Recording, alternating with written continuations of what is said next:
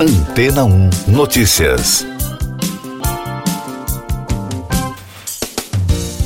Bom dia. Um estudo do Instituto Gallup, em colaboração com o CIT e divulgado pela agência CNN, concluiu que o calor extremo está afetando além da saúde física das pessoas. O trabalho investigativo descobriu que quem enfrentou dias mais quentes que o normal também relatou uma diminuição na sensação de bem-estar. De acordo com a Gallup, em média, a população global experimentou três vezes mais dias de calor extremo em 2020 do que em 2008 e a condição de bem-estar também diminuiu globalmente em 6,5% nesse período. Os pesquisadores também descobriram que, como a crise climática está afetando diretamente as temperaturas, a sensação de bem-estar em todo o mundo pode diminuir em mais de 17% até o final da década. De acordo com Nicole Wilcoxon, diretora de pesquisa da Gallup para o projeto, este modelo de estudo é uma nova maneira de ver como as mudanças climáticas afetam os seres humanos. A especialista avalia que o estudo demonstra que existe uma relação clara entre o aumento das temperaturas e o declínio da qualidade de vida. O calor extremo tem castigado todo o hemisfério norte nesta temporada de verão e, segundo os pesquisadores, as temperaturas escaldantes se tornarão 100 vezes mais prováveis à medida que a crise evolui. O estudo global da Gallup entrevistou ao longo de 15 anos 1 milhão 750 mil pessoas em 160 países e perguntou a elas sobre a sensação de bem-estar. Um detalhe que chamou a atenção é que o impacto no bem-estar é mais significativo entre as gerações mais velhas do que as jovens e entre aqueles que vivem em países com economias em desenvolvimento, como China e Brasil. Mais destaques das agências no podcast Antena 1 Notícias. O Departamento de Justiça dos Estados Unidos apresentou evidências de que o ex-presidente Donald Trump teria cometido obstrução judicial. No relatório, os agentes do FBI alegam publicamente que os assessores forneceram falsas informações de que o ex-presidente havia devolvido todos os papéis guardados em sua residência após deixar a Casa Branca em janeiro de 2021. Anexado ao documento há uma prova fotografada que mostra a papelada apreendida pela Polícia Federal durante a busca realizada na mansão de Trump no mês de agosto. O primeiro-ministro japonês Fumio Kishida anunciou que o governo vai reduzir as restrições sanitárias contra a Covid-19 para a entrada de turistas estrangeiros sem a necessidade de escolta especial a partir do dia 7 de setembro. No entanto, a obrigação de reservar a estadia por meio de uma agência de viagens continuará em vigor. Kishida explicou que, à medida que o comércio internacional se intensifica novamente em todo o mundo, o Japão se juntará ao movimento.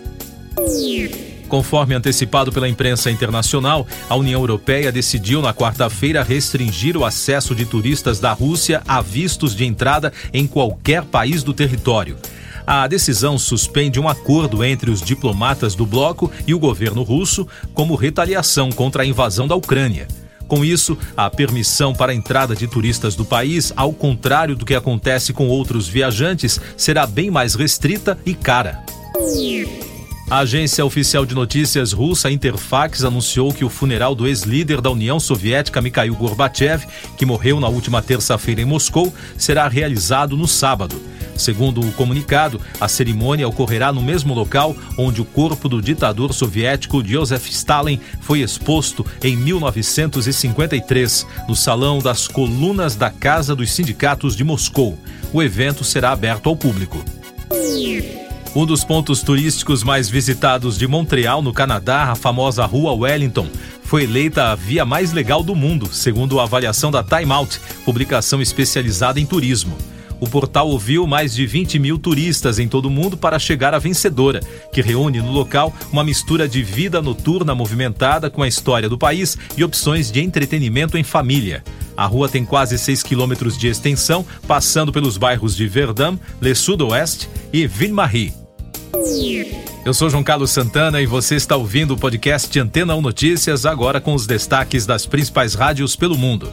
Da Heart Radio de Nova York, nos Estados Unidos, a banda virtual Gorillaz anunciou seu oitavo álbum de estúdio, Cracker Island.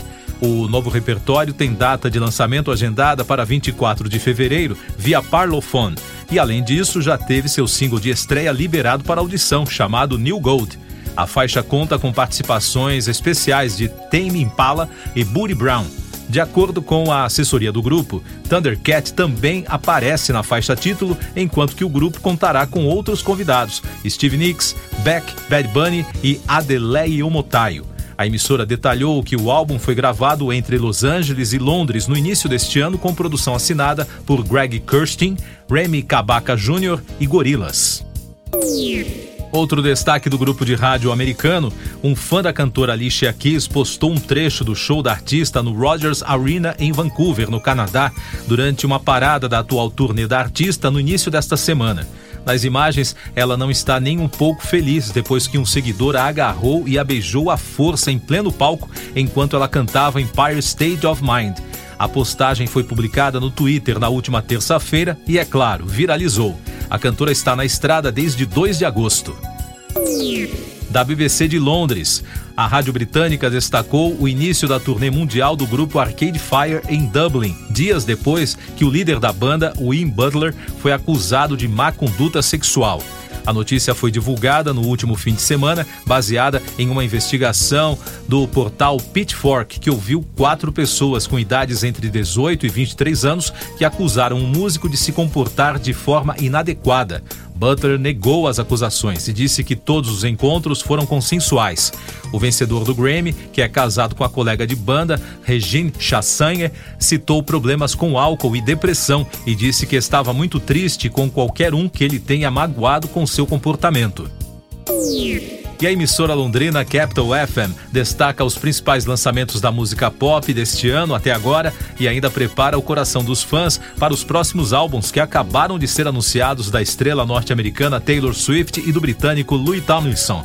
A reportagem relembra lançamentos de peso como Harry's House, de Harry Styles, Special, da cantora Lizzo e o segundo álbum de Jack Harlow, Come Home, The Kids Miss You entre outros que permanecem nas listas dos mais vendidos.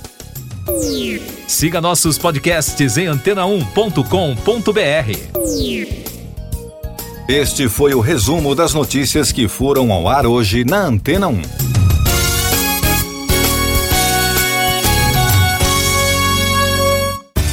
Depois de tanto conteúdo legal, que tal se hidratar com água rocha branca?